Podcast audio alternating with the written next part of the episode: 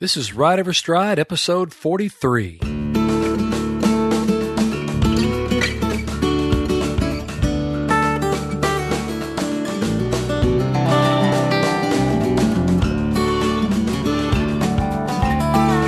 Welcome to Ride Every Stride with Van Hargis. This is a podcast about horsemanship and more. Our goal is to educate, motivate, inspire, and entertain you through an exploration of everything horsemanship and the intersection of horsemanship and humanship. My name is Laura McClellan, and I'm your co host on Ride Every Stride. And I'm here again with Master Horseman Van Hargis. And are we excited to be talking again, Van? Are you kidding me, man? I'm just always excited, Laura. You know, I want to start this off by telling you thanks. I mean, I, you know, I'm asked a lot of times, you know, what got me started doing the podcast, and I always have to blame you. Well, Laura McClellan got me started on this thing, and um, but it's really turned out to be a great blessing, Laura, and I really appreciate the encouragement. Thank you so much for talking me into this. It's it's been wonderful.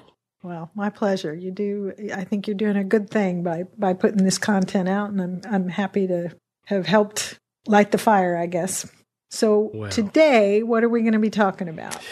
I'm going to share a story with everybody. So people love the stories. And as since I'm going into the stories, I'm going to share into something else too. And I, I, I know I've already shared this at least once, but people always ask this. So I just keep answering the same question. But people ask, well, hey, Van, how'd you get the title or the, the tagline, the horseman with a message?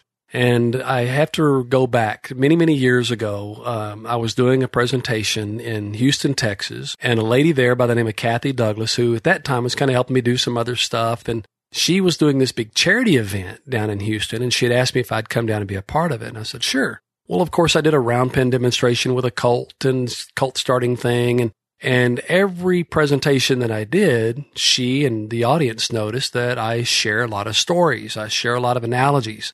And afterwards, that evening, she just said, You know, Van, I'm going to start calling you the horseman with a message. So, okay, that's cool. And I really enjoyed that. I thought it was kind of neat. But it wasn't until years later, and I was in Mitchell, South Dakota doing a presentation up there for uh, Purina Mills, and a little recorder girl came up to me and she said to me, uh, Mr. Hargis, I want to do this interview. I said, Oh, yes, ma'am. I work for the local newspaper here in Mitchell, South Dakota, and I want to do this interview with you and talk about horsemanship and what all you do. And I said, Yes, ma'am. She goes, Well, the first thing I was noticing when I went to your website was you're referred to as the horseman with a message. I said, Yes, ma'am, I am. She said, Well, what's your message? And I had no idea what my message was. And I, I thought back immediately to that day in Houston, Texas, when Kathy told me, says, I'm going to start calling you the horseman with a message. Well, I never thought to ask her why or what my message was, right? But without hesitation, I always tell everybody, just have faith in God and just open your mouth sometimes and let Him do the talking. Because without hesitation, that girl asked me that question. And even though I was dead square on the spot, I looked at her and without skipping a beat, I said, Well, I guess my message would be that horsemanship is an opportunity to practice humanship every day. And I immediately stopped and I said, Whoa, whoa, did I just say that? I said, did, did you write that down? Was that on your little recorder thing? She says, Yes. And she says, Why? And I said, That's the first time I ever said that before in my life, but I like it. So if you don't mind, send me this report when you get it done and this, this, this article when you get it done. I'll, I can't believe I said that. And she did. She emailed it to me, and that's kind of been my uh, it's kind of been my message ever since, Laura. So you just never know how you'll be blessed with a quote unquote accident if you want if people believe in those types of things. But um, but I'm going to share another story today uh, about one of my heroes of uh, of my youth. When I was a young child, and I had just started, I've been riding horses for a few years at this stage but I was really aspiring to be a calf roper. I mean, I really wanted to be the, the, the, best calf roper you could be. And as a result, we, we made a lot of sacrifices for that. We had an arena out behind our house and uh, which meant a lot to us because we were dirt poor. So we had this arena out behind the house. We had practice calves from some of our cattle at the ranch and and uh, and I began to practice a lot. And every night after chores and after we got through feeding the horses, I'd go catch one of the calves and I'd tie it up to the fence and I would practice tying, you know, flanking and tying. Well, back then I wasn't really quite big enough to flank a calf. I had to do what we call leg it. And if you don't know, I'll, if people will write into me, I'll tell you what legging a calf is. But I'd sit there on top of that calf and I would tie over and over and over again, just trying to get better, trying to get faster. Well, because where we live geographically in Campbell, Texas, oftentimes um, when one of my heroes would pass by headed back home, he lived in Hugo, Oklahoma So whenever he was down in South Texas or in Texas uh, doing rodeos, on his way back home, if he happened to see our arena lights on, he would swing in and say hello to us. Well, this guy was like a two time world champion cowboy at that time, and, and, and calf roping was his, his primary event. So whenever he would stop by, I just thought, man, how awesome is this to have a hero stop by? And, and of course, because he was a hero, I always wanted to try to impress him. So whenever I saw his rig pull into the driveway and he'd come walking through our front gate and, and, and come out there to where I was tying calves, I'd try to impress him by tying faster and I'd try to do a lot of stuff. And of course, like a lot of things in life, when we get in too big of a hurry, we make mistakes. And I remember one time as I was sitting there doing it, this guy's name was Ernie Taylor. He was like the Roy Cooper of his day, kind of the, uh, I'd almost say the Trevor Brazile of his day, but Trevor Brazile is a phenomenal cowboy that specializes in, in all around type events, whereas Ernie just concentrated on, on primarily calf roping. But he was like the rodeo cowboy of that day and time and timed events. So he was sitting there watching me and I'm making these mistakes and I'm trying to do it faster. And, and finally he just kind of looks back at me and says, you know, Van, I think you need to slow down to be fast. And without hesitation, I just looked up at him, my little bitty innocent voice and says, but Mr. Taylor, this is a timed event. As if he didn't know that already, right? I mean, a world champion type guy.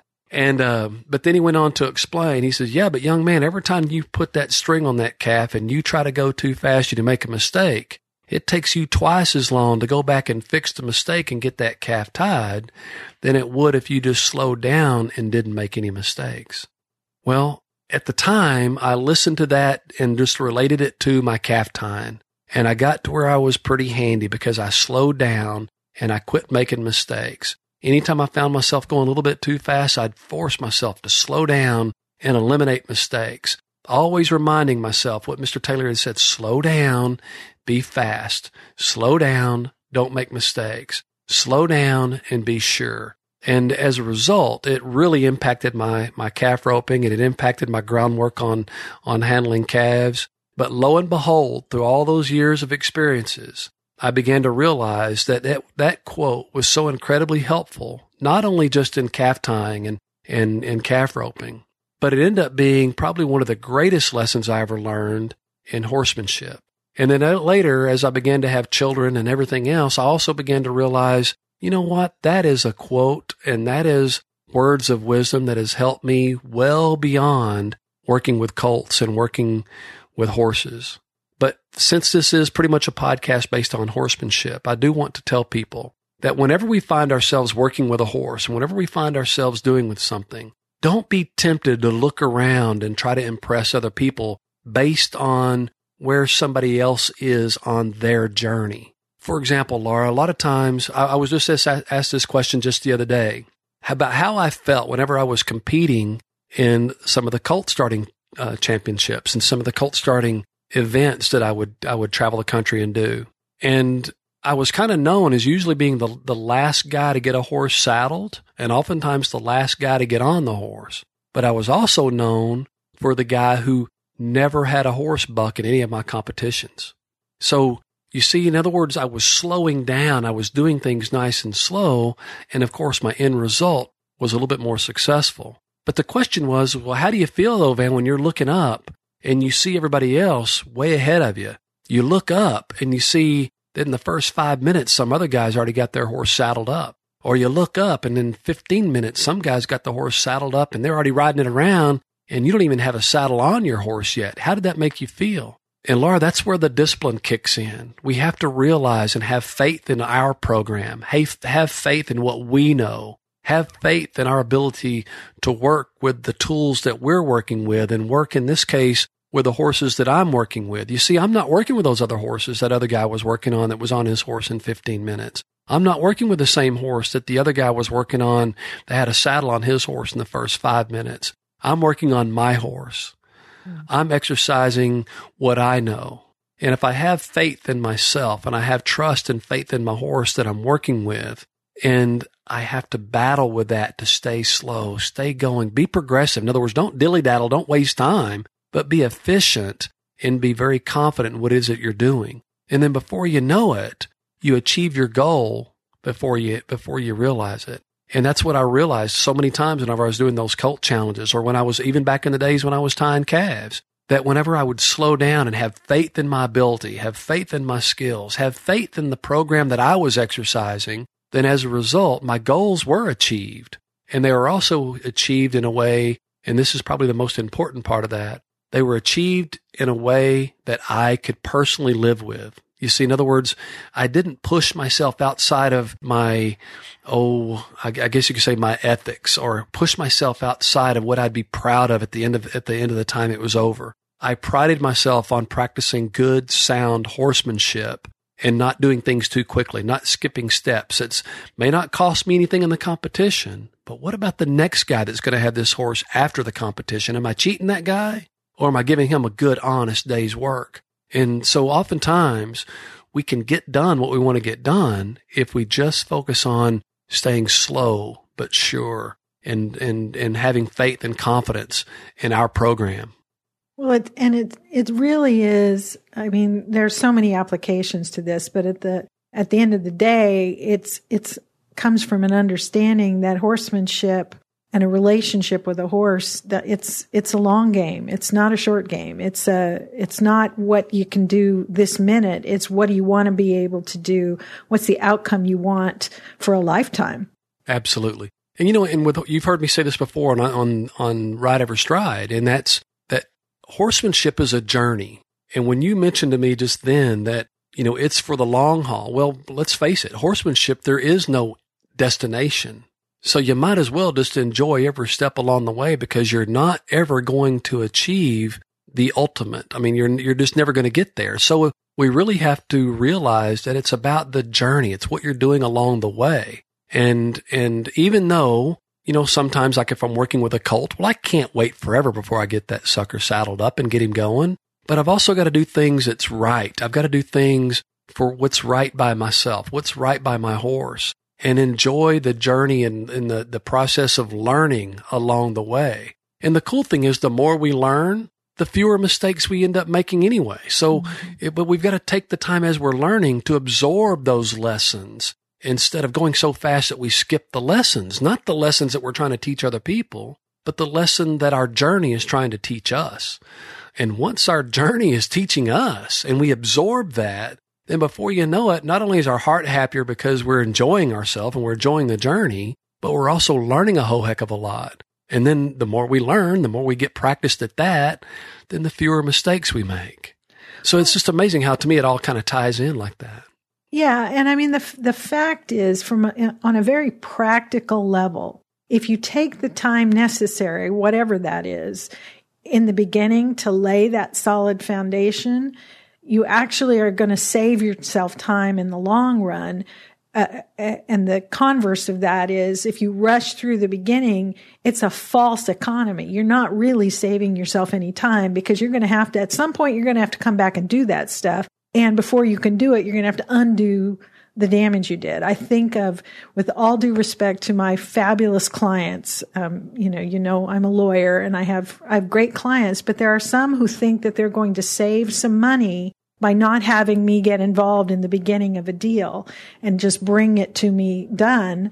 And sometimes what that means is they've skipped over things that they that they thought weren't important that become very very important down the road and it ends up costing more to to sort of undo that and fix the problem. And yeah. I see that so much with horsemanship that take whatever amount of time it requires to lay that foundation. And you've talked about that so many times about you only get one chance to have the first, I forget how you say it, but you know, to yeah, lay that foundation. Gets, yeah, horse yeah. only gets one first start. Yeah. And yeah. so it really is over the long term, you're saving yourself time, trouble, headaches, injuries, uh, you know, expense and everything else by taking the time that's necessary in those beginning steps. Well, you know, Tom Dorrance used to say, and Ray Hunt made it kind of popular, but Tom Dorrance used to say all the time, take the time it takes. Because mm-hmm. people oftentimes, you know, we, we, we want to put a time frame to things that really time is irrelevant. But like, for example, in working with horses and, and teaching colts, like you said, that foundation. And he would always say, well, just take the time it takes. Because oftentimes people say, well, how long do I do that? And his response was, well, take the time it takes. In other words, whatever amount of time it takes before, or that, that you're satisfied and the horse is satisfied that that's it's it's being soaked in. The lessons are being soaked in. Just take the mm-hmm. time it takes. And and that's going to be different with every horse, I would think, because they're all individuals. And so Oh, absolutely. I, I think of how many how many people have come to you and said, "Well, I just want you to, you know, put 30 days on them and and that that'll be good and then I'm going to go do whatever with them." Yeah. You know, it's funny. You, you mentioned that. We had a client, and I've actually ridden some horses for this guy before. And um, he called me the day and said, Hey, Van, you know of anybody that's got a, a really nice ranch horse for my daughter? She's really wanting to get into riding and she's doing really good. But, but it's just time that she had her own horse now instead of riding my horse. I said, you betcha. I've got one at the ranch. So it would just be perfect. I said, it belongs to a client, but it's just absolutely perfect babysitter. We use him all the time as kind of our ranch babysitter and we use him for riding lessons and just a great horse. He knows a whole heck of a lot, but he doesn't do anything that uh, that's kind of cheating somebody. He's just a great little horse for a beginner. Well, he asked me what the client wanted for the horse, and I told him, and he just absolutely freaked out. He says, "Oh, I just I can't do that." Well, a few weeks later, he calls me back and he says, "Hey, Van, I got this little horse for my daughter." I said, "Good. I'm glad you found something for her." Well, how, how'd you come about it? Well, I got it from one of those old rescue deals. It was kind of going to go to the kill pen, and and I rescued it from the kill pen. Well, Kevin, what do you know about this horse? Well, n- n- not a whole lot, but I know I can put Maddie on her bareback and lead her around. Oh my God, you know nothing about this horse and you're putting your daughter on top of it and you're kind of leading it around? Well, yeah. I said, well, can she ride it without you leading her around? Well, I don't know. I was going to take this horse and kind of test it out one day. And after I got her saddled and went to step on her, she is a little bit antsy. So Van, could I get you to kind of come to, let, let me bring the horse out to the house for you and, and let you kind of do a little evaluation? And I said, Kevin, let's just cut through the chase. What you're really wanting me to do is be your crash dummy. Is that not correct? you see, what he was really wanting is he'd gone to all these troubles of saving time and saving money. But then all of a sudden he realized, hey, I'm really unsure about this situation. And he wanted somebody else, and in this case, it was me, to kind of be the crash dummy. Let's find out what this horse knows and find out what it doesn't know. And I told him, I said, look, I'm not going to be your crash dummy, Kevin, but bring the horse out and let's see, see what we can do. And we literally started from scratch. I pretended that the horse knew absolutely nothing. We started all the way from the ground level as if the horse had never been, had a saddle on, and we just worked our way up. And, and as a result of that, you see, in other words, we were trying to go as slow as we had to go. We were mm-hmm. taking the time that it took to make good, safe, sound decisions. Now, sadly, he's found out that we found a lot of holes along the way. And what I mean by that is we found a lot of errors in the horse's training, a lot of things that she didn't know, a lot of things that probably people rushed past. And as a result, the horse lacked a lot of confidence in some areas and didn't really trust in some other areas, all of which are eventually ingredients for an explosion. And we didn't want her to have an explosion with his precious daughter on top of her. So as a result, we decided to go back and completely put her into a full blown training program. Long story short, now he spent more money on the horse than would he ever dream that he would. Quite frankly, he could have bought my other client's horse for less money. And so oftentimes we, we think we're going to take those shortcuts in life and we, they don't end up being shortcuts. You know, whenever I think about that uh, and think about our journey in horsemanship, I oftentimes think about taking a journey in a vehicle. Mm-hmm. And we're, we're going to drive from point A to point B, and we might get a little bit bored with the same old journey. And we might decide, you know what? I think that might be a shortcut. I've never taken that road. I'm going to take that road. And we decide to take that detour. We decide to take that, that shortcut, which quite frankly, I think is awesome sometimes. I think it's good for us to kind of get off the beaten path and explore. But oftentimes too, we have to realize if that's your goal is to explore, that's not the same as getting to where you want to be. Mm. Because when you go to explore, sometimes that may take a little bit longer. You might discover something that you didn't want to discover or that you didn't think you would discover. But at the same time, you might also discover something that says, you know what, this is really cool. Let's stop and smell the roses. We're right. no longer worried about how long it's going to take us to get there. Let's just enjoy this short part of the journey. So sometimes those shortcuts can result in a great discovery, but oftentimes they would also result in us not achieving what it is that we want to achieve. Yeah, I think of uh, you know somebody driving down the one of the interstate highways here in Texas and maybe there's an accident up ahead and so it uh, the traffic's backed up and and you sit and you watch and people think all right I don't have time to sit here in this backup so I'm going to cut off you know off the freeway into the the side road there and um, I've seen it happen more than once after there's been a thunderstorm that somebody's going to take that shortcut, going to do the quick way and get stuck in the mud. right. Yeah. Get stuck in the road ditch. Yeah. Yeah. And so that's a, that's another example of where. Oh, and, and don't lie, Laura. You're still sitting up on the highway going, how's that working out for you there, buddy? I do. I mean, I'm, I'll, I'll, I'll, admit, I'm sitting up there stuck in traffic and I see somebody go off and get stuck. And part of me says, oh, bless your heart. And the other side says, well, how's that working out for you? heck of heck of a shortcut there, isn't it, buddy? Saving yourself yeah, a lot of time now. By, yeah, and as he and as he's got this the the wrecker service on speed dial now. well, you know, another example of where trying to take the shortcut may not save you as much time as you would have hoped. Exactly. Well, one thing I do sometimes, Laura, to, to reiterate this this topic in in our clinics is I'll get everybody off their horses and go tie them up someplace nice and safe or go put them away. It doesn't really matter, but I'll get everybody back in the arena and we'll line up on one wall of the arena and we're looking toward across the arena to the other wall. And I said, all right, guys, that's where we want to be.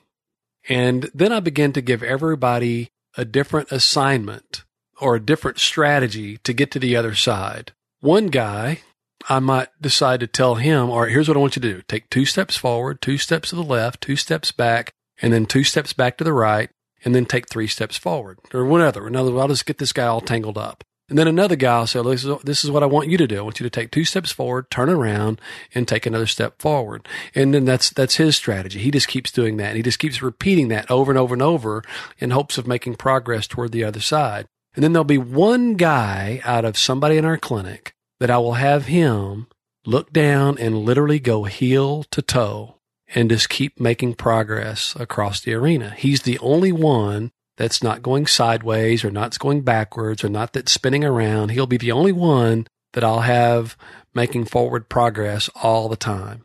These other guys are so busy. You see, they're turning around, they're taking side steps, they're doing all these other really cool things. Everybody's doing their respectful assignments. I love that about folks. They're very willing to cooperate. But then you can also see the competitive nature kick in when they realize that the guy that's winning the race is the guy that's going the slowest, but is he's taking one foot in front of the other, literally heel to toe, and he's just gradually stepping across. And I, every time I do that, I obviously at the end of that, I give that guy a little T-shirt here. Good for you, you won. And then at the end of the, it, it, then I point out to all the other folks, see, sometimes to get to where you want to be, it pays to slow down to be fast as opposed to just being busy. Busy is not always productive. I think I've heard that before on, uh, on somebody's podcast. yeah, that's uh, that sounds familiar. there's a there's a big difference.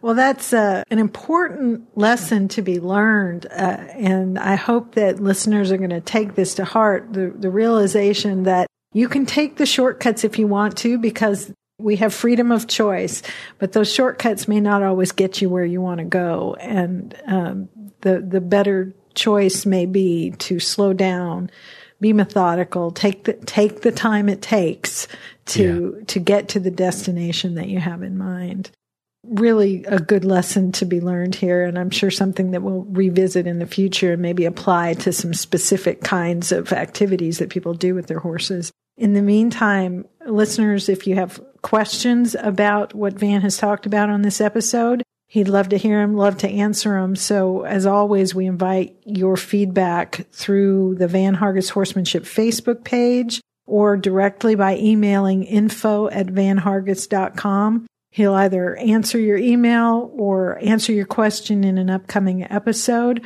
or maybe both. But either way, that feedback is very, very welcomed. Beyond that, I would say there, you know, I encourage listeners to certainly interact in the Facebook page because there's conversations that happen there that I think are probably pretty interesting. But to know what's going on with Van and with Van Hargis horsemanship, what's available to you. I encourage you to visit the website at vanhargis.com. This is where you're going to find Van's calendar. You can see where he's going to be in the future. You know, in this coming year, the, the schedule fills up and he may well be coming to your area and would love to um, have you be a part of whatever he's doing. And make sure you find him and say hi when you do, and say say that you're a podcast listener. He'll probably shake your hand.